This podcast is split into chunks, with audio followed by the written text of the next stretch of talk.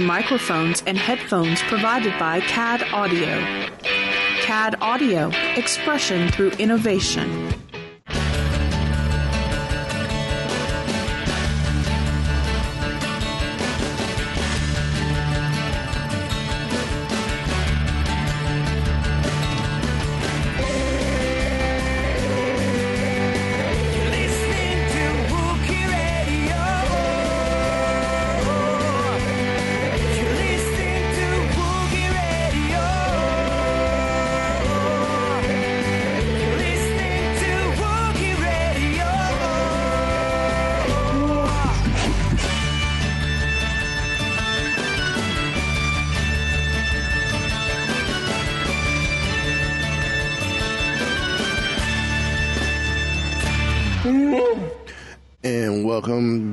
To another episode of Wookie Radio. It is the Smugglers 3, Ken, Derek, and myself, Mike. Um, I know before I get into how y'all were and y'all shout outs, I'm going to say um, I met a, a cool guy today at day of recording. Um, he's from the hockey world. Um, some friends of mine asked me about doing a favor, and I, which I was able to do. Um, guy's name is David Kelly, and he's was he just retired. Uh, he was an equipment manager for the St. John Sea Dogs up in St. John's, New Brunswick, and he found out last year he got diagnosed with cancer and is fighting a hell of a fight. So I got a chance to meet him and. Uh, Go check out his website, teamdk.ca and, and get some of some of the. St- I mean, he's got buttons, hat, um, knit hats, t-shirts, um, stickers. Which I personally, the the ones I like are the monkey band-aid sticker. It's I guess his nephew, or is the story? Yes, his nephew. Um, when he came to visit him in the hospital a year ago, brought a monkey band-aid for his boo-boo, and it's become his symbol ever since. So I, I think that's a, a cool thing. And uh, the money he's got from this is going to up there, the St. John Regional Hospital's Oncology Department's Education Fund. But me personally, uh, when we do a, a fundraiser, which we'll, we'll have to talk how we could do that. Um, I would love to be able to split the funds from a fundraiser three ways for each one of us to give to a cancer cancer group in our areas because uh, fighting cancer is is a big thing in my family. Uh, I've got two two survivors in my family now, and uh, but I've also lost a couple as well. So Yeah, that's one of those things that I don't think anybody has um, has. There's nobody out there that has not been touched by it at some point. exactly, Yeah. Exactly. And, see, the other thing I want to do too is if you guys ever make it down this way, I want to say we get a bunch of Star Wars merch, whether it's figures or comics or whatever we could get. And I know our friend Joe Caramagna, who's who's been a letterer for Marvel on the Star Wars titles, uh, is real big with the Ronald McDonald houses. I want to go to Give Kids a World. Uh, which is the Make a Wish Village, and, and we we go share some love there, do something good, and just and just have a fun fun time with it. Yeah. know? So, anyway, so that's my shout out uh, to to Dave, aka DK. Go check out the site teamdk.ca. Um, he's a good man, uh, great guy, and uh, much love. Glad I was able to to finally meet you, and I consider it an honor to to call you a friend. And I am getting my monkey band-aid stickers for my laptop. I'm gonna get I'm gonna get some. Good cause. So, uh, how are you guys doing? Doing all right. Pretty good. I actually have kind of a little bit of a shout out, but it's a little it's a little more fun than that. Uh, you guys mentioned how I went to go see the Akron Rubber Ducks this past week, last week, Yes. and it, it was a blast. I did not know it was Star Wars night till I got there. We actually went because a friend of ours got tickets in one of their loge, the skybox type deals for her company. Oh, and I showed cool. up. And There was Star Wars everywhere. It was great. There was cosplayers. There was. Um, now we had a two-hour rain delay, which was terrible, but ended up as soon as that was done, the skies opened up bright blue, and it was a beautiful night for baseball. awesome. So and the Very rubber nice. fun, so it's all good. And ne- you can never go wrong with that. That's right. Uh, but the fun thing is that since it was a Friday night, they had every Friday night there's a home game. You got fireworks, and so they had Star Wars fireworks afterwards. Oh, So the cool. fireworks up to the Star Wars music and stuff. So they were shooting them out of X-wings. Yeah, that would have been awesome too. Yeah, had, um, shooting off looking like X's. um, but one of the cool things they had was a couple of the Star Wars cosplayers from the area. I don't know if they were five of first or not. Before the game started, they actually were um, out on the one out in um, left field at on the um, concourse out there having a lightsaber duel. That the Rubber Ducks media team had actually uh, were filming it live and putting it up on the big screen. That might have been uh, Saber Guild. I don't know. Which is the fighting group, Yeah, which So- I, I would love to be a part of here. Problem is, they meet on on the weekends, and I'm like, I work. Yeah. So one, once things settle here at the house, uh, I'm hoping to possibly meet up with one of the guys for uh, maybe to do during the during the week, like on a Wednesday or something. that'd be fun. So All right, my turn. My turn. okay, I too have a shout out, sort of, and uh, it's a different one though. So uh, around this time every year, uh, the Academy of Science Fiction, Fantasy, and Horror Films presents the Saturn Awards, which recognizes the best in genre fiction in both film and in television. And uh, well, let me give you the official word from Lucasfilm. This is their official announcement. Congratulations to the talented Star Wars Rebels team on their second Saturn Award for Best Animated TV Series. awesome. Uh, Mark, yeah, but wait, there's more. Uh, Mark Hamill on his win for Best Actor, and Rian Johnson for his win for Best Writing, and Bob Ducsay on his win for Best Editing for Star Wars: The Last Jedi. But wait, it was such a horrible film. Oh, it's a horrible award-winning film. Oh, yes. And nominated. yes. So congratulations on all of those awards. Well done. Well, that's cool. That's very cool.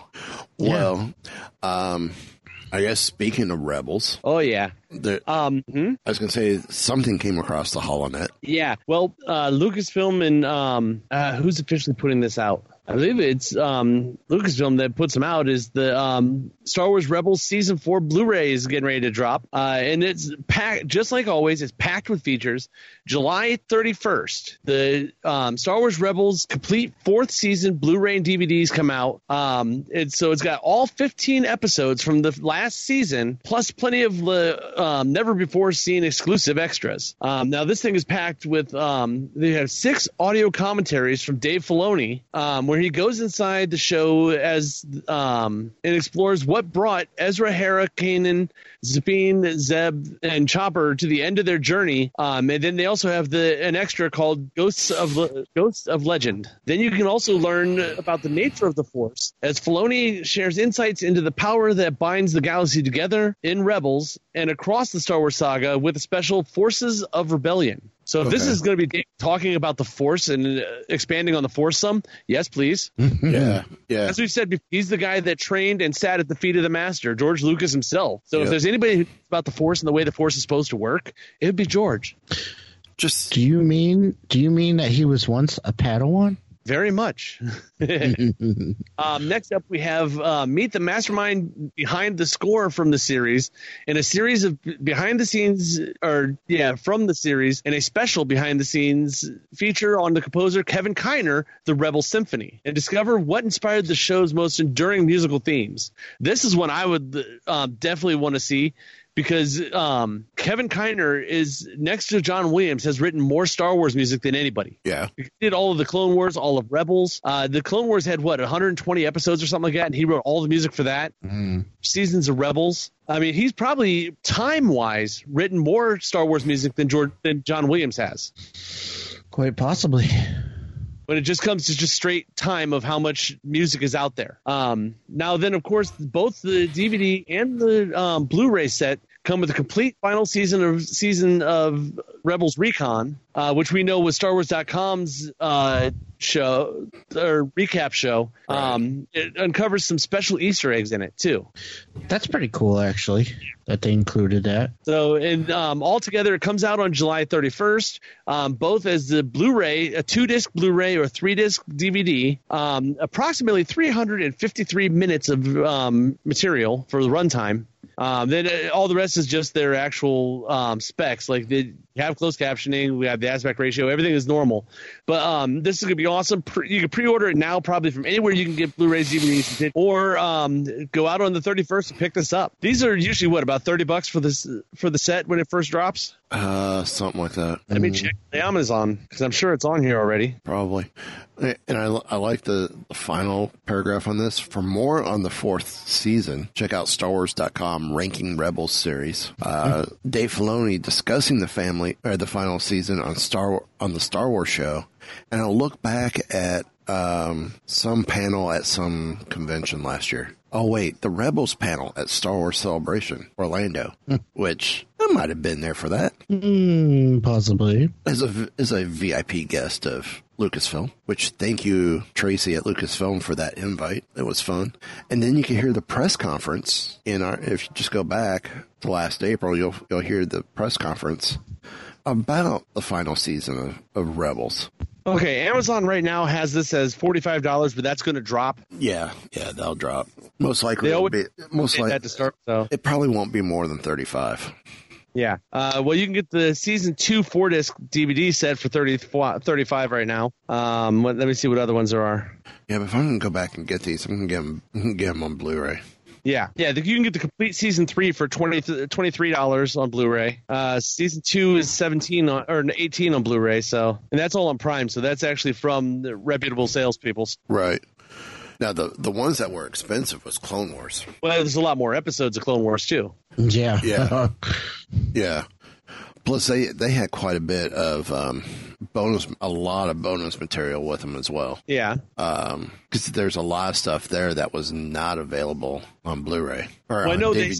They, yeah, well, they said the six audio commentaries from Dave Filoni. I'm, he better have done one for the last couple episodes. yeah. Imagine Dave actually sitting there explaining things as it's going on the last three episodes. Yeah. So looking like Ken, Star Wars or Rebels season one is eighteen bucks on Blu-ray. Season two Yeah. is eighteen on Blu-ray. Season three uh, can get on Blu-ray for twenty. Well, depend. Oh, if you're a Prime member, you could get it for twenty three. If not, it's twenty seven. Yeah, But it also depends on who it is, who who you're buying it from. yeah, So I, f- I figure price is probably going to come down to around that for Blu-ray, right around that 26 to 30 bucks. So it shouldn't be that bad. But speaking of Clone Wars, can you believe it's been 10 years? Wow. 2008 is when that f- first dropped. Summer of 2008. Wow. See, I thought it was earlier than that. I thought it was 06, but maybe not. No. Obviously not because they just told us. Yep. And uh, one one other cool thing about Clone Wars second season, I don't remember the episode number, but I can tell you the release date of the episode. It was November 20th, 2009, which happens to be Zoe's birthday. So how, so how cool is it that she's probably one of the few Star Wars fans out there that has a Star Wars Clone Wars episode that released on the day of birth. I'm sure there's others out there because, I mean, the show ran five years, but her episode, oh my God, it's one of the creepiest. It's the one with the, uh, where they're on Geono- Geonosis, with dealing with the Geonosians with the, with the little earwigs that take over. And it's almost like a body snatchers episode. It's like, because we now watch that around her birthday every year. And as creepy as the first time I'm watching it, we're watching it, I'm like, this might be a little creepy for you. And she loves it. That's almost one of her favorite Really? episodes. It, well, it's her birthday. So, uh, you know, we've told her when, when that episode came out, she was laying on my chest. Not even, not even 14 hours old. She's laying on my, ch- on my chest as I'm watching that episode. I'm like, yeah, you don't stand a chance. I'm so I'm so glad she she loves Star Wars, but I'm also very appreciative that she she loves her superheroes. She has her favorites. Uh, she's very much um, a geek. I mean, I call her my, I call her princess, but that's my right. Mm-hmm. but she hates it when anyone else outside of the family, well, outside of her mom and myself calling her princess. She hates it, which drives her nuts when we go to Disney. They go, well, how are you doing today, princess? She's like, fine. You can hear that disgruntled. Um, but she, That's when she correct them and say, "Hey, I'm not a princess. I'm a rebel. She's she, a smug- smuggler." she she's very girly when she wants to be, but she's she's she she rides that line, and and I'm proud of her for that. Well, you guys heard her when when we talked with Vanessa, Oh yeah. so I'm doing something right, except for when she gave her opinion about Howard the Duck, and we won't go there. Then she's too attached to those porgs. She's just got to get past that and realize that they really taste. Well, we watched Howard the Duck on Father's Day, and because she wanted to see it because she heard me talk about it. And She knows I love the character. She goes, "Can we watch it?" I was like, "Sure." Uh, we were, she wanted to watch it that Friday. I was like, "No, you're going to bed." And then Sa- Saturday, it's like, "No, we'll watch it tomorrow. We got more time tomorrow." And uh, we got done with it and said, "So, what did you think?" Her quote: George Lucas had a better accomplishment with Star Wars than he did with Howard the Duck. if you guys didn't already hear her with her questions to Vanessa, you guys would have never believed me that that phrase came out of my daughter's mouth. Which my immediate reply afterwards is, I disown you. So, anyway, um, getting back to Clone Wars, though, there will be at uh, San Diego Comic Con because it was announced on the 26th that Lucasfilm will be celebrating the landmark 10th anniversary of the Clone Wars on uh, Thursday, July 19th, in room 6BCF. Um, and it's going to be with uh, Dave Filoni and special guests as they look back at the show and its many incredible stories. This is when you're going to want to get in line for because I think this is going to pack out that room and in as much Yeah. space as they. Oh yeah. And I, and I don't think this is that big of a room either. This, I mean, it's not Hall H, which, which I I'm, don't. I think they could use. They could pack Hall H for this one possibly. yeah, but I'm, real close. but I'm hearing there's a lot, there's a lot of groups that used to go into Hall H a lot that are not going, doing Hall H presentations anymore. They're going for the smaller stuff. Uh, only because of the, I guess, the craziness of Hall H. yeah. Eh, that makes So, sense. Uh, of course, in the summer of 2008, Clone Wars made its debut. I believe the movie came out in August of 2008. Yes. And sorry, I never saw it in the theater. That's the only Star Wars film, and I don't really consider it a film um, that I did not see in the theater. I've seen all the live Yeah. actions. Uh, Yeah, I never saw it. I didn't see it in the theater either. the reason why is for me when, when I saw a few of the some of the trailers for it, it didn't look right.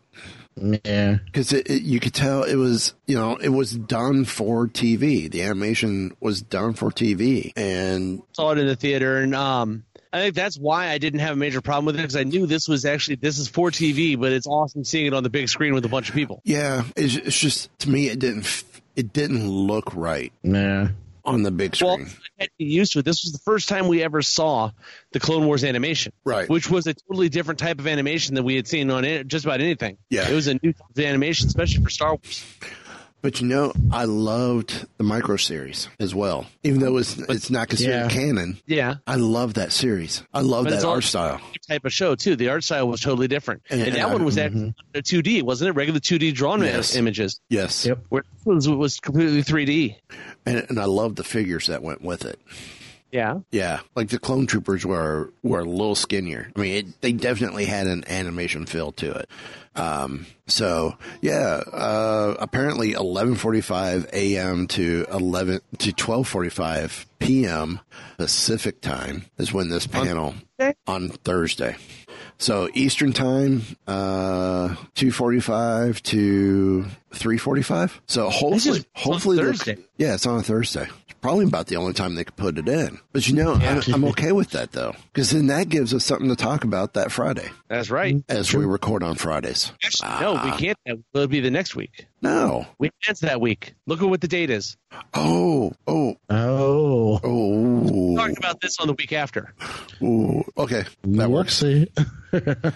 That's called a teaser, folks. I, I'm just gonna say that week, that's a teaser. that week is gonna be about things that that made us, and we're not talking about our parents. So, anyway, that's that. San Diego Comic Con, the 19th, Thursday. And you can pretty much it says special guests, so you, it'll be Dave Filoni, but you know the Ashley Eckstein will probably be there. Probably. Um, Matt Lanter will probably be there. Probably. Uh, Taylor will be there. Hopefully, Taylor. Will be there. Hopefully, A lot of these guys are already going to be there for their other shows. Phil LaMarr would be mm-hmm. awesome. The voice Well, yeah, of Plo only in a- Koon. I remember. Yeah, you never know. I mean, a lot of the animation guys are going to be in the area anyway for other Yeah. shows that are Yeah. Comic Con. Yeah, it'll be easy to pull them in. Plus, two, hopefully, we're going to get some more news later in the show about, even though it hasn't been announced yet from Lucasfilm, hopefully, we'll get another little tease about Star Wars Resistance. Yeah. So, Oh, you better drop something. It won't be during that one, but they'll Lucasfilm will have a panel no. of some sort. yeah, th- that's what I'm saying. Hopefully, the re- somewhere else in the weekend there'll be another Oh, panel sure, about yeah. Resistance. It just hasn't. I haven't. I haven't received the press release yet. So, um, but speaking of releases, there there's there's some discussion about that. Well, there is. And we're talking now about the release of episode 9. And there is a, a little article on makingstarwars.net where they talk about uh, what could be one of the biggest uh, problems for episode 9 when it comes out. And hold on, it's not what you're thinking. It's not fan backlash, and it's not delays and other problems. Uh, the biggest, the biggest, what they're saying could be the biggest threat to Star Wars could be the fact of when it's actually coming out in December of 2019, and the fact that there are a quite a few large movies coming out in the in that time frame. Uh, in November, for example, uh, we will see uh, Wonder Woman, 1984, and which then some. yes, Yeah. uh, so that's gonna that's gonna be a huge one. And then, uh, well, I don't know, I don't know how huge this one's going to be, but uh, Paramount Viacom is coming out with Sonic the Hedgehog, uh, The next one, Annapurna's James Bond 25. and actually, we were just talking about that. How um, Pinewood is going to be making some, going to have to make some space to get James Bond in there because they're getting ready to make one. Yeah. So then there's also the Terminator reboot. Uh, Walt Disney themselves have some competition with Frozen 2. And then, uh, of course, that's just November. In December, we have episode 9, uh, Fox's Death on the Nile, Universal's Wicked, which is going to be pretty big, I think, and Sony's Jumanji 3 which uh, gave um, Last Jedi some uh, some uh, competition. Now, Wick- is based on the musical, right? Yes. Yeah, Yeah, I think is it's actually going to be a musical. It's the movie adaptation of it. yeah, I think it is. Which my wife really enjoyed that story. So I mean, it's kind of the thought is that it's kind of like what happened to Solo in a way. Whereas Solo came out right after Infinity War and Deadpool 2 and Right. and uh, and so one school of thought is that perhaps that's what happened to Solo's box office. Is you know after all that, people are like, all right, enough. You know, we saw we saw those big Marvel movies, so I don't need to go see Solo. Right. That's not how I felt, but hey, whatever. Yeah. So Well, that's- I'll say that that's one thing I've noticed. If you look, I have not seen. I personally, I have not seen anything on the internet saying from any of the critics or even the, the people who have seen it that said Solo was a bad movie. No. everybody Nope. enjoyed it, Everybody says it's a fantastic movie. Problem is, not enough people went to see it. right? Well, they made a good movie. I, I will say the only the only bad reviews I saw of Solo online were from people who actually did not see the movie. Yeah. So one, I threw those out right away. Yeah. Now, the only other difference um, for me between this and Solo is that this is episode nine, whereas Solo was just like you know it's a little it's a, the little Han Solo film, whatever. Right. But this is going to be the final chapter in the new trilogy Yeah. um, that you know J.J. Abrams is coming back to do. You know, it follows the Last Jedi, which had mm, mixed uh, results. Right.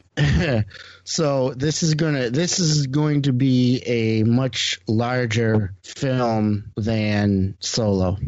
And the other thing that I think it has going for it is the fact that it doesn't come out until December of 2019. So we have from now until then for another Star Wars movie. Yeah, we have enough time for people to to actually sit and watch the other movies and re- and relax. All the guys that boycotted Solo are going to see it on Blu-ray or DVD. You know they are. Right. Oh yeah. Yeah. So, um, and then the one thing I've noticed with Star Wars movies is with time they usually age very well. Yes. They they actually Yeah. age pretty over time. Um, Yeah. at, and there now the internet did not exist at all, but when Return of the Jedi came out, there was a lot of you didn't hear about it much because there was no internet, but there was a lot of fan backlash over things like Ewoks. Yeah. You didn't hear Well, about it, but a lot of people that tr- if the internet was around, that movie would have got wasted. Yeah. Yeah. Yeah. Would have Well, even even uh, Empire Strikes Back. Yeah. People there was a lot of, a lot of flack about that. Yeah. for time, they uh, the prequels. There's a lot more prequel love out there now than there was when they first came out. Yeah. I for me, I'm hit and miss about which prequel movies. I mean, I the casting was fine. I didn't have a problem with it. But Phantom Menace is. I mean, there's a reason why it's at the bottom of my list. It's it's Right, one yeah. that I was not. Um, it wasn't my favorite of the Star Wars films. Right. It Doesn't mean I don't like it. Like it's better than Episode Two. It's But my problem with the prequels wasn't the story. It wasn't the characters. A little bit was actually the direction. yeah. Yeah. Lucas, Lucas is a fantastic story writer. He's a great producer. Um, he's not the best director the world's ever seen. Especially, uh, we've talked about it on here before. Especially when he was surrounded by yes men. At that point, everyone Right. Yeah. Lucasfilm knew who was signing the checks. Yeah. Mm-hmm. the original movies, he was actually bouncing off of his uh, peers, not just guys that were working for him. So he made slight changes here and there, as suggested by his friends. You know, Right. So it's like if they had other directors, the prequels, those stories were great. If they'd have had someone else in there to help him collaborate on it. Right. Yeah. So, and even you talk to the, you see interviews with the actors and stuff, and Lucas himself said he's not an actor's director. Oh yeah. He's- Definitely. Yeah. stuff. He's great with making sure the story's there. When it comes to helping the actors give the perform the best performance they can, he's not that guy. Which is why I think is it was uh, the best idea for him to go with other directors for Empire and Return of the Jedi. Mm-hmm. You see a tonal, a, to, a complete tonal shift on those movies, Right. Yeah. the acting and stuff like that. So, but no, I think this one, uh, so be, but the whole thing of it, um, the Star Wars movies um, get better with age, like a fine wine. That I think um, by the time we get to Episode Nine, a year and a half from now, people are gonna, um, re- they're not gonna remember the Last Jedi differently, but they'll look back on it with a little bit different eyes. Right. Yeah. Time to actually figure because I think a lot of people are still reeling from the changes and the major um, stuff that happened in this movie. After a little bit of time, they've had time to think about it and see it a couple more times. Like it just opened on. Um, I just noticed today that it's up on Netflix already. Yeah. Right. Yeah. Just It came out Yeah. It just came week. out. As Yep. people have time to watch this movie a couple times, get, um, watch Solo a couple times, I think they're gonna you're gonna see a slight shift here a little bit. And I can't wait to watch it again Yeah.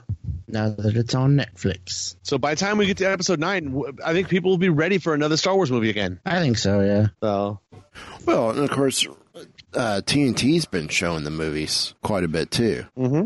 Which, okay, when we caught it the other day at work, it was they went episode three straight, or they went Revenge of the Sith straight to Empire. They totally skipped A New Hope, and then went Return of the Jedi, and then Force Awakens. and, and I'm having an issue with this because Memorial Weekend they went one, two, no, they went one, three, four, five, six, and seven. It's like, hello, why are we skipping over two? I actually don't blame them for that one myself, but if you're going to skip one of them, that's the one I would have skipped. See, I, I, I like two.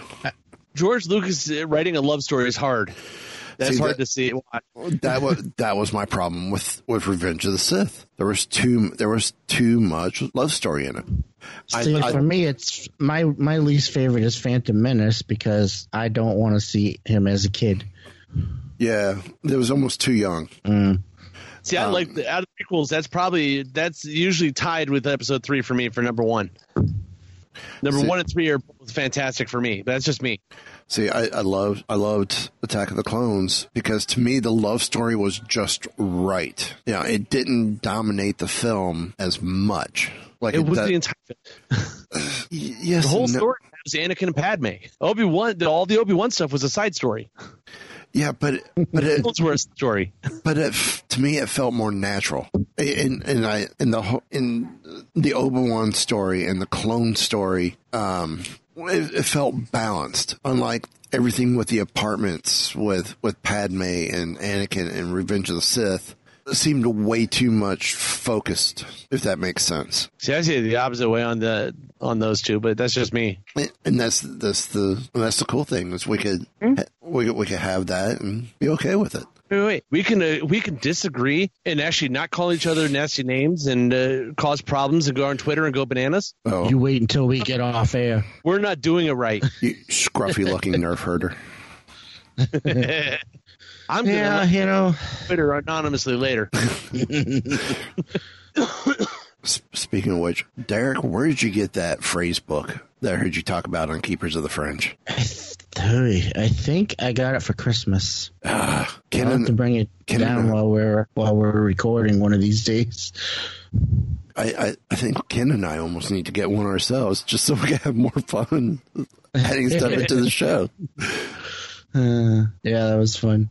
And, then if we get together next year when Star Wars Land opens, or when we get together to do our Wookie Radio meetup at Star Wars at, at Black Spire Outpost. Well, we can have fun with it there too to talk with the locals.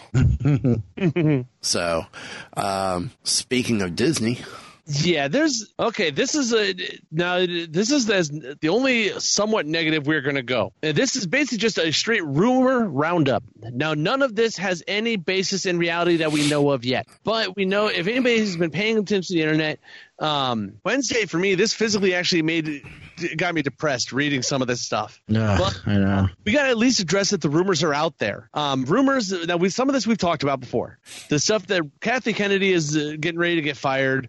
Um, they're possibly going to bring. Um, the biggest rumor I heard was uh, um, the, there's a huge amount of people like at Lucasfilm that are pushing for Dave Filoni to get her job if she leaves. But Yeah. supposedly Bob Iger and Disney don't want that at all. They want to bring their own guy in, maybe like a Kevin Feige. Okay, that, for me, like we've already said it on the show. For me, the best idea would be um, now. Kathy Kennedy has not messed up yet. I've not seen a. Me- I mean, I I don't know about anybody else, but she's had one misstep, and it's still, I think, going to make its budget back. yeah, I don't even I don't even necessarily know that it was her misstep. Exactly. Well, he- here's the thing that I've heard brought up at, at work. Complaint with since Disney has bought Lucasfilm, there's too much of the women's agenda, which we've been hearing. They, Yeah. And then just like the Disney Channel, it's all girl power, girl power, boys are dumb, boys are dumb, boys are dumb. That we're getting that in the Star Wars films as well. And you do see that. And um, according to this, that's another rumor behind the scenes that um, the Lucasfilm is actually the um, staff is split at the moment too. All the people that Kathy Kennedy's brought in that are on her side about all of this, and then all the um, people that were there before her that are all about the Star Wars brand, and that's all they care about. They don't care about a political agenda or making sure there's extra girls or there's not enough women or anything like that. They don't care. They just want to make good Star Wars, Right. which is what this should be. But remember, this is all rumors, guys. None of this that has been corroborated by anybody.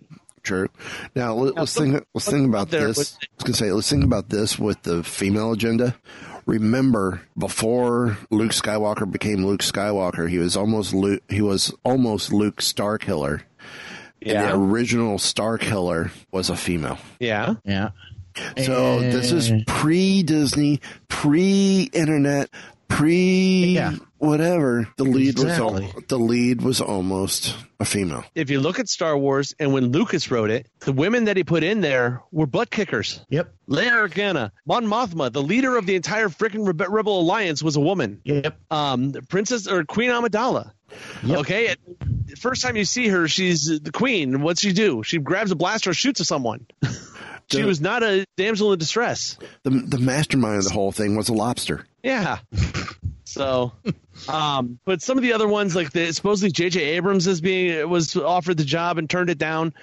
And another one is supposedly they can't fire Kathy Kennedy because um, no one else wants her job. I'm saying all of this is uh, rumor mill and people trying to stir the pot. Yeah. Right now, I don't think Kennedy's job is in tr- in danger. I do like the idea, like we've said on here, of letting her. She is a producer. That's all she's been. She's not a storyteller. So let her be the uh, president of the company. Let her make the business decisions. Right. And bring it, do something like a Dave, move someone like a Dave Filoni up to um to take like chief creative officer type deal, and do a Kevin Feige position there to where he directs the story. Yeah. He says Right. this we got to go. So these new directors, when they bring them in, uh, the other one I heard earlier was how um, Lucasfilm. I think you guys talked about it last week. How supposedly Lucasfilm has lost, uh, or Disney has, and Lucasfilm both have lost any faith in up and coming new directors. Yeah. I think the problem with the new directors is not that they're new and up and coming directors. It's you got to give them a little bit more less leash, Yeah. little guidance Right, with yeah. write these films. A lot of these guys are directors; they've never been writers mm-hmm. Yeah. or they've been right, but it's for a totally different thing. They're, they've never written in a pre-made universe.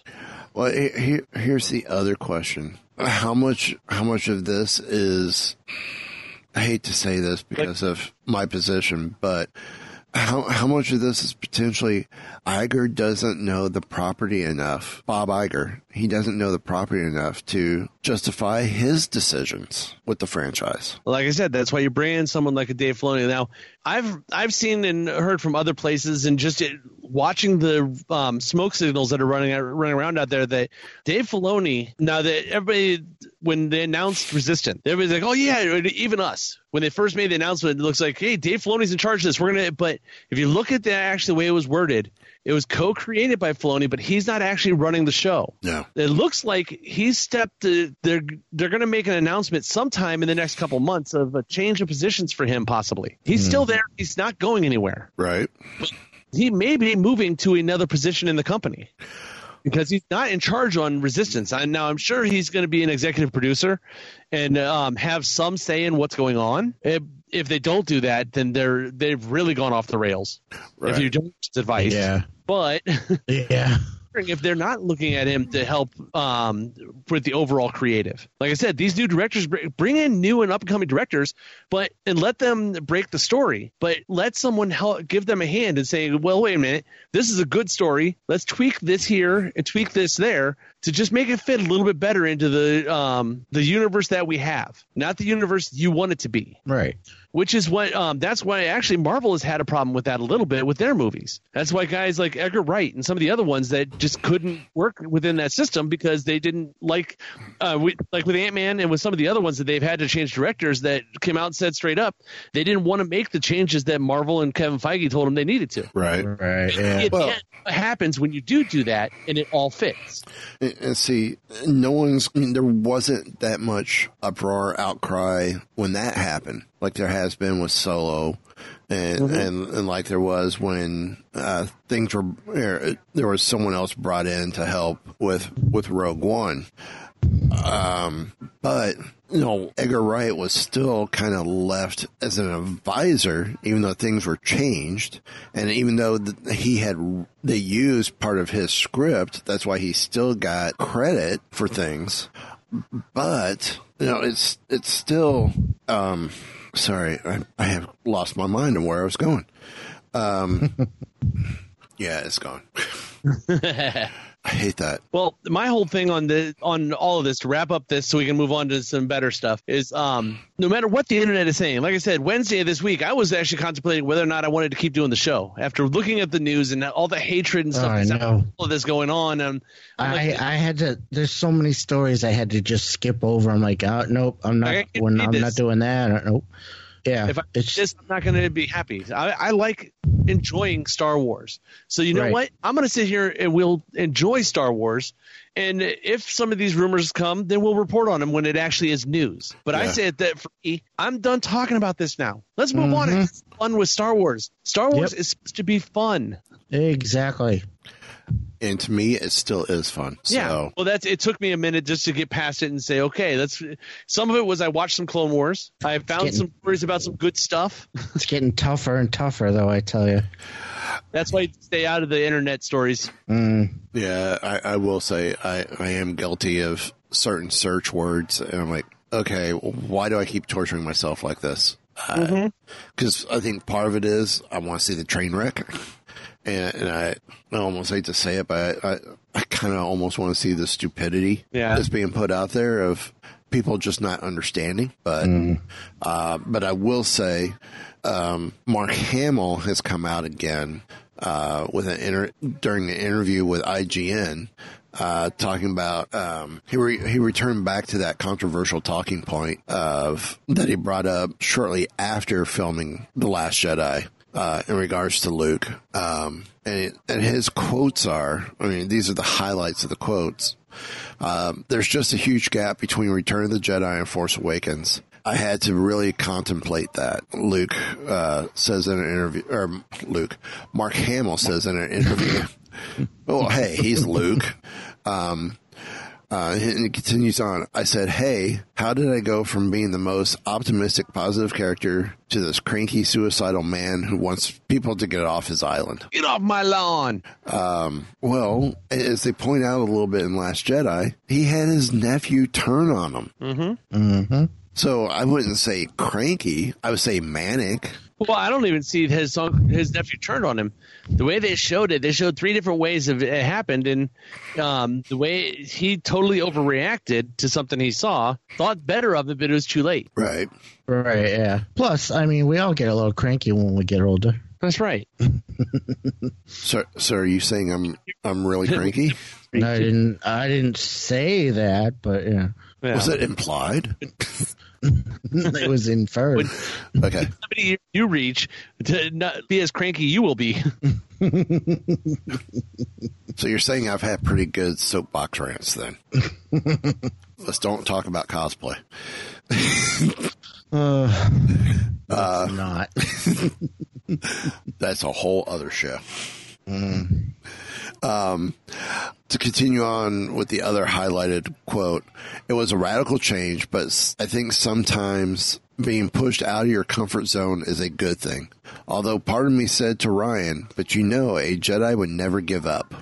My concept of, of the character was that even if I chose the new Hitler, the new Hitler think, uh, thinking he was the new hope, yeah, I feel, I'd feel terrible, but I wouldn't secret myself on an island and then turn off the force.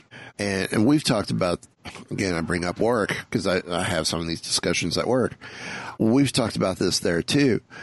Some of us older people in the room who, who was around when the films first came out in the theater, the first time, to preface that, the first time, um, we we felt sort of like Mark that Luke lost some of his uh, badassery. Yes, new word, assery. Um, he he wasn't as much of a badass like he was in the original trilogy. Yeah.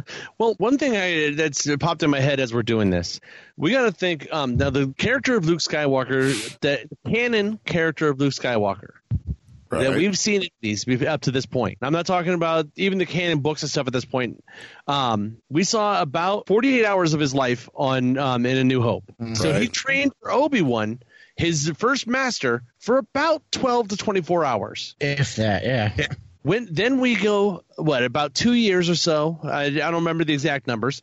Then we get to Empire Strikes Back, and um, he he finds Yoda, and he trains under Master Jedi Master Yoda for what about a week? Yeah, something Yeah, like that. something like that. And then in Return of the Jedi, he's uh, becomes the Jedi. So he's the either the fastest training. Je- the he's learned faster than any Jedi known to man, Right. or they took some short steps, shortcut, short steps here, and he's not really. Um, he's he's trained. He's officially a Jedi, but you, if you look to the Clone Wars and the, the prequel era, it took eons uh, in time compared to that for a for a Padawan to become a Jedi. Oh yeah, Exactly. They started when they were babies. They were taken from their parents before they were even um, right as soon as they were born, or within a year or two. Yep. And they're trained their entire lives until they're 20, 25 before they become a Jedi Knight Right. yeah. training master, training with other. So it's like Luke, I think, making a wrong decision, moving the wrong way, like um, turning himself off to the Force. That you're not. He's not had enough time to. I mean, he, yes, he trained some on his own. He's found some of these texts and things. But he's confused. He's a totally different type of Jedi than what we had before. Yes, an Right. actual, a fully trained, fully realized Jedi of the of the Jedi Order would not have made these choices Well, but has never had that indoctrination and um, the teaching.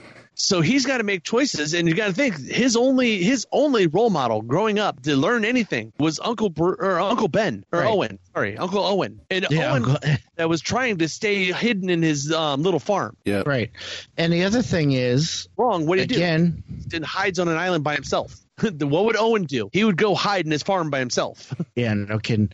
And again, it's been what thirty some odd years since Return of the Jedi. Yep. And in that time, Luke saw, you know, he tried to start up a new Jedi Academy. He failed with his nephew, his own, you know, his own nephew. And then everything he tried, he started was destroyed. So that's going to have an effect on you Right. Mm-hmm. Well, going we- through all of that. and we see in the Last Jedi too that he's crashed his X-wing. Right, He, yeah. he he has used um, one of the panels for, or one of the the part of a wing for a door. Mm-hmm. So let's think about this. What type of head trauma did he suffer after that crash? Yeah. And what did that do to his brain and his train of thought by the time we see him there? Mm-hmm. Well, and actually, him giving up after the first try is something he's done that we saw in the movies originally. Oh, yeah.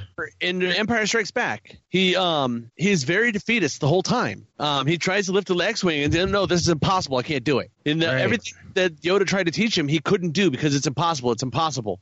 So the, when um, this happens and his sees he watches his nephew falling to the dark side and he can't do anything. Well, his his go to would be, oh, this is impossible. I can't do it. Yep.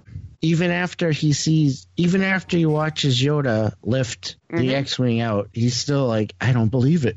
Exactly. Now he does grow after that because in um, you see in Return of the Jedi that he does find the um, the good in Vader and all of these things, but it's still that's one positive compared to all the ch- choice he makes the wrong way. You know what I mean? Right. Mm-hmm. He's far, far, far, far from a perfect character, Oh yeah. and he's not. there- He's uh, yeah. Yoda and some of the other ones tell him that after you defeat Vader, you're a full Jedi. But like I said, he's had about twenty minutes worth of training. yeah. He Well, doesn't know what a- it's a- he it's really s- doesn't know what a Jedi is. Actually, we don't we don't know the actual length of time that he was training on on Tatooine or on Dagobah. No, exactly. We don't. because because it's it's never it's never been specified on how long it it took for them to get from Hoth to the asteroid belt. Yeah, that's why I said I'm giving it a Asteroid good, belt. All that. I mean, I would say a couple weeks. but still, potentially. in the grand scheme of things, compared to what Jedi usually got for training wise, he's had about a cup of coffee with the Jedi Master. oh, yeah. yeah. So this guy doesn't And that's a just Jedi is. convenience store coffee, not not Starbucks. Exactly. So it's like you got to give him a pass and realize he's going to make the wrong decision. I mean, that's the way it works. Yeah. Why do you think Yoda comes back and sees him and hits him on the head and says, "Hey, dummy," Yeah. No kidding. Yeah. And says, "Hey, you're still the same dumb Star Skywalker. Get out of this and move on. You're going to make mistakes. Guess what? Live with it and move on." I, I was I was waiting for him to go, you know, like fa- like son, like father, or like father, Yeah. like son. Mm. So, Right the first time, it's Yoda talking. yeah. So, um, so yeah, I mean that that's that for for Hamill. I mean, Mm-hmm. we do see where he's coming from. We we do now. We we've heard from others that oh yeah, Luke, Luke was you know gave in too easy, flipped too easy. You know, but you know again, we've come up with a, a potential thought. What's the head trauma from Mm-hmm. the crash? Was there any? Um, How fact long that was he Ren? How long did he watch this happen? yeah, Right, yeah. It could have been years of watching Kylo slowly make the wrong turn, wrong turn, wrong turn, until he finally says, "You know what? The last choice I have." And uh, um, he tried multiple times to redirect Kylo, and it's not working. So the le- final choice he has is Ben's going to make this choice, whether I like it or not. I'm going to have to do something about this. no, no. Let, this. let me ask this question then: Do we want to see in the Last Jedi, uh, obviously the truth about Rey's parents, but do we want to see the the official story of what happened between Luke and Ben at the during the new Jedi Order that led that?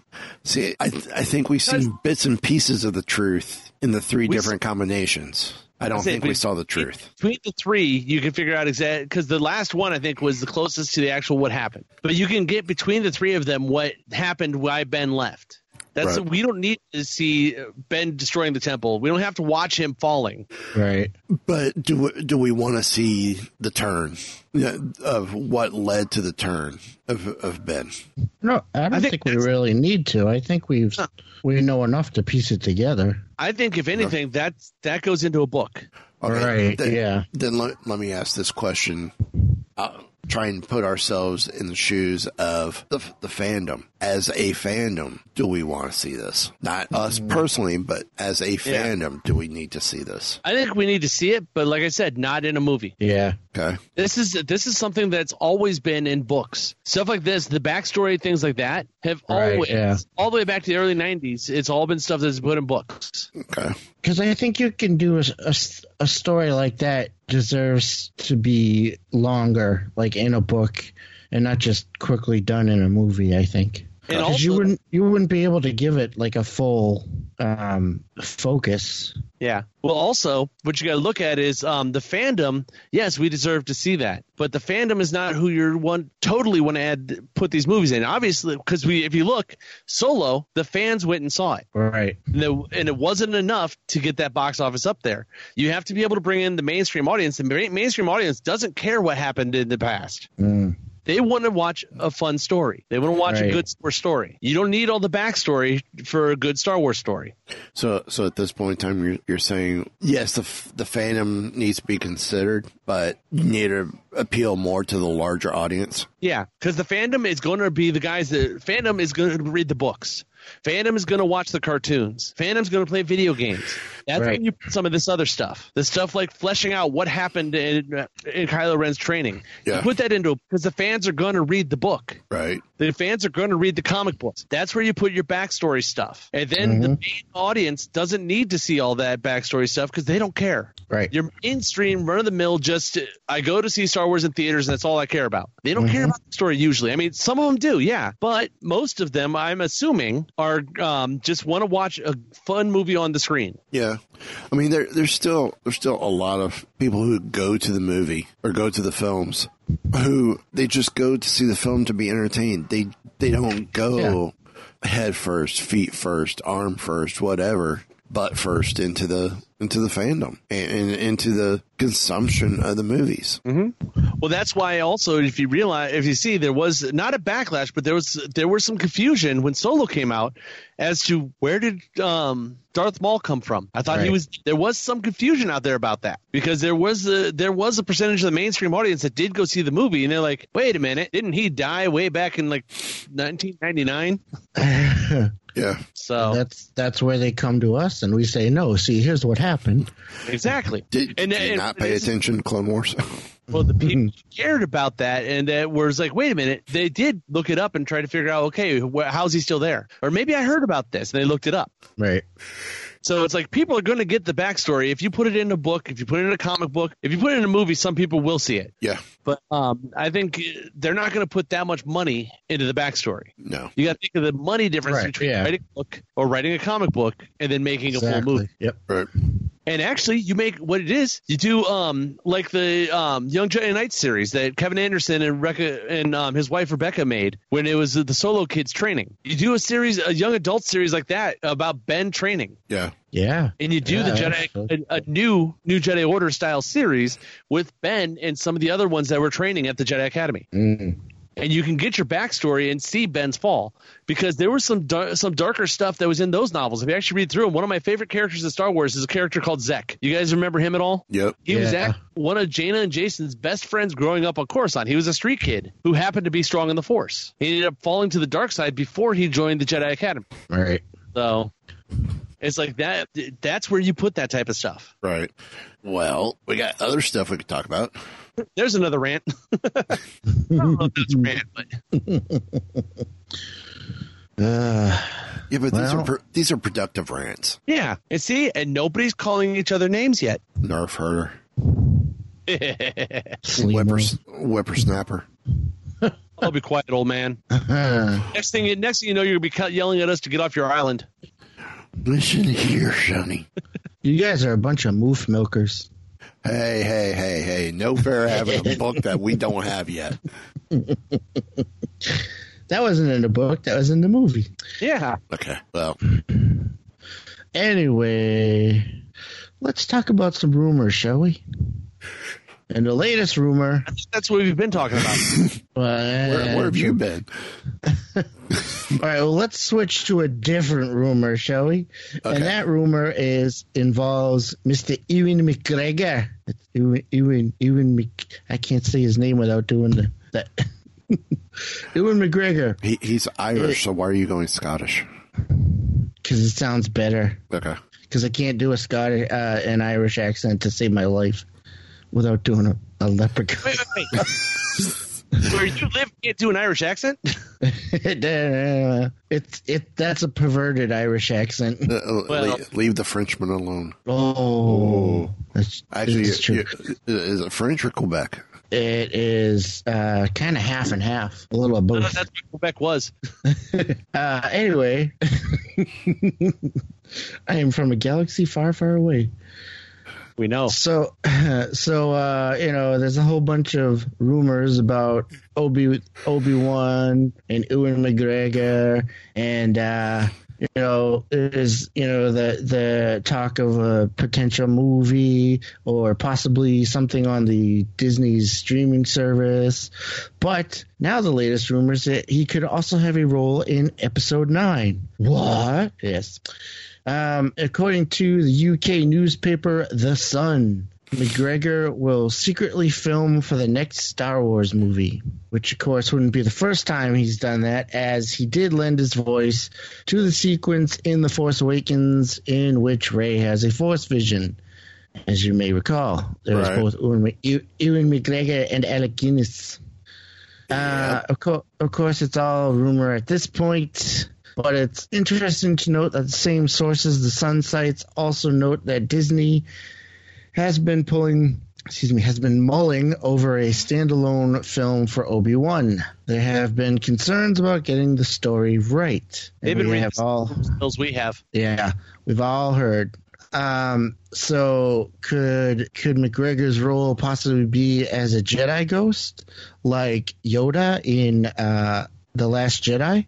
Mm, possibly. It would kind of have to be, you would imagine, if he does anything more than just lend his voice again. Right. Uh, of Oh, course. reading, I got an idea. Uh, I have a, an epiphany. As soon as you're Huh? done with the with the what's in the article. All right. Well, I'm almost done here. Uh, it might be important to note that the same unnamed Los Angeles sources cited by the Sun uh, to establish that McGregor will be in the film. Also made a point to mention that Disney has been considering a standalone film for the character, so long as the story is right. Uh, so there's a possibility that Obi Wan's role in this film, in Episode Nine, might be designed to set up a new movie. Not quite sure how that would work. I know how. will- I'll tell you in a minute. Okay, perhaps he will make reference to some event that took place before A New Hope that the spinoff could address. So that's basically it. So go ahead. Well- I, I know it'll take place after A New Hope, and Obi Wan did not die in A New Hope. Mhm. Obi Wan was a was a forced projection, just like um, Luke in the Last Jedi. So that when he died, when he died, and his cloak disappeared. He, was- Oh. he never died, and he's still alive at this point. Explain, Oh. Revenge, explain Return of the Jedi. Forced Oh yeah. projection. Oh yeah. He So- can project himself ghost anywhere he wants to go. Where do you think Luke found figured out how to do it? Obi Wan showed him how to do the trick. Now that's an interesting idea. Well, retconning everything. yeah, really. Yeah. Tell me that wouldn't uh, that wouldn't send the internet into a, a spiral. Oh, yeah, definitely. that would almost Definitely. that would be worth it. That'd be great to see. Obi Wan didn't die. Obi Wan's still alive after um, Return of the Jedi. Uh, After a New Hope. Obi Wan. That would Yeah. be the name of name of the movie. Obi Wan lives. So this Obi Wan movie could take place anytime you want. You can put it um, right after For A New Hope. You can put it. That's it. Episode title for tonight. New Obi-Wan Hope. live. yeah, Obi Wan lives. There we go. Um, you know what? You know what? Who do you think was leading the Bothans when they found the plans for the de- second Death Star? Leading them or killing them? Oh no, he no. He, remember, he was a general in the Clone Wars. He knows how to um how to lead troops. And then he killed. That's true. And then he killed them in self defense when they went nuts on him. Well, That is also true. Anyway, Obi Wan lives? Question mark. I, I, I'm going to do the Filoni thing. Obi Wan lives? Question mark. Exclamation point. yeah. yeah. So, well, that's going to slowly wrap it up. Uh, I want to say, quick little blurb that we, you know, touch on almost like a final thought. It was brought up, uh, who would win? I got to find the original. No, It, it got it put. wasn't. It it was a tweet. Uh, my son just asked the toughest question that I've ever had to answer as a father. I'm so glad my daughter didn't hasn't asked this yet. Can a lightsaber cut through Captain America's shield? Hamill's response. And I need to find the right post. It brings warm feelings to my heart that uh, Mark Hamill actually responded to this. Yes, Yeah. Hamill's response. In the hashtag Marvel Universe, no. In the hashtag Star Wars Universe, Luke wouldn't fight a hero, but if asked to do so, he could cut it into a million little pieces. And then Chris Evans later replied, Foolish, now I have vibranium ninja stars. na na na na na na na na na na na na na na na Captain America. So I just find it awesome that um, like Chris Evans and Mark Hamill took even the 30 seconds out of their day to um, respond to this. I mean, Yeah. that's fantastic. See, this, Yeah. it doesn't surprise me that Hamill or that uh, Evans did it, uh, but I'm also not shocked that um, that Hamill did as well. They're usually pretty good about the fans. Now, if we could get them to just lower the pricing on autographs at conventions, Well, you It's know. not his choice. No, some of it's a good chunk of it's their choice. They they set their rates on a lot of it. So anyway, any other final thoughts before we go? It's been a pretty good night. Yeah, uh, I got one real quick. Um, the this week at a Las Vegas auction, Han Solo's blaster showed up. It was actually the um the blaster they used in the 1983 Return of the Jedi. Um, it was at Julien's auctions, and um, and this was reported by Ripley's Believe It or Not that actually bought the item last Saturday. Uh, and it was uh, came out of um, a collection from the U.S. art director on the Star Wars film, James Schoppe. Um, now he had sold an Imperial Scout Trooper blaster earlier for an earlier auction at nine ninety thousand six hundred twenty five dollars. Wow. Uh, some other items in this auction before the blaster was the Superman three costume from eighty three, worn by Christopher Reeve, that sold for two hundred million or two hundred thousand. Well, Han Solo's blaster went for five hundred and fifty thousand dollars. Wow. They also had a black dress worn by Marilyn Manson or, or Marilyn Monroe. Sorry, wrong one. Marilyn Monroe. Big difference. Well, they both could have been seen wearing a dress. I mean, come on. That- that- That's like comparing Batman to, to Darkwing Duck. What's the difference? one's a bat, one's a quack. Which is which? So yeah, but it's kind of awesome that the the blaster actually pulled fu- almost half or a little over half a million dollars. Yeah, yeah. Now Yeah, has it a cool. home at Ripley's. Believe it or not, That's awesome. you know they're going to take care of it. Oh yeah. All right, my turn. My turn again. Oh again. So, uh, Planned it like this or something. huh? Almost like we planned it like this or something. Almost. So, uh, Del Rey Books recently uh, tweeted out something. Um, they tweeted out a picture of a book cover. Um, and the official tweet says, and while you're there, check out this amazing variant on the Thrawn Alliances cover art, which is going to be the cover for the San Diego Comic Con exclusive edition of the book. Hashtag SDCC, hashtag Star Wars. And it says, long time no see, Anakin. And it has a really great uh, drawing of Thrawn looking really cool. And behind him, you can see Anakin standing there looking kind of uh, Menacing. menacing. I was going to say jealous, but. and it looks really cool. You know what this means? Well, this is before Anakin falls too, because if you look, he's got the blue lightsaber. Yes, Yeah. he does. But you know what this means? This means, as of right now, we're putting a call out to all of our smugglers out there. Anybody going to San Diego Comic Con, I need a copy of this. I will figure out how to pay you for it. Get a Oh, hold yeah. of Wookiee Radio, and I will figure out how to help. If you can help me get a hold of a um, Comic Con exclusive copy of this, I will figure out a way to um, get you the cash for it. But there's a slight problem with that. What? San Diego is this year doing. Um, you go sign up for the exclusives, and you get you put in for a bid to hopefully be selected to go get exclusives during certain time periods. So you're not even guaranteed to get any of the exclusives if you're there. If you don't get picked, get picked for the uh, in, in the lottery for the time slots. I still want a copy. That's lame. Oh, I- if someone comes home with an extra copy of this exclusive, I'll give you the money for it. as long as, Hey. yeah, as long as I'll pay the cover price or whatever you paid for it. I, I feel the same thing about the the Aphra three pack. Oh, yeah.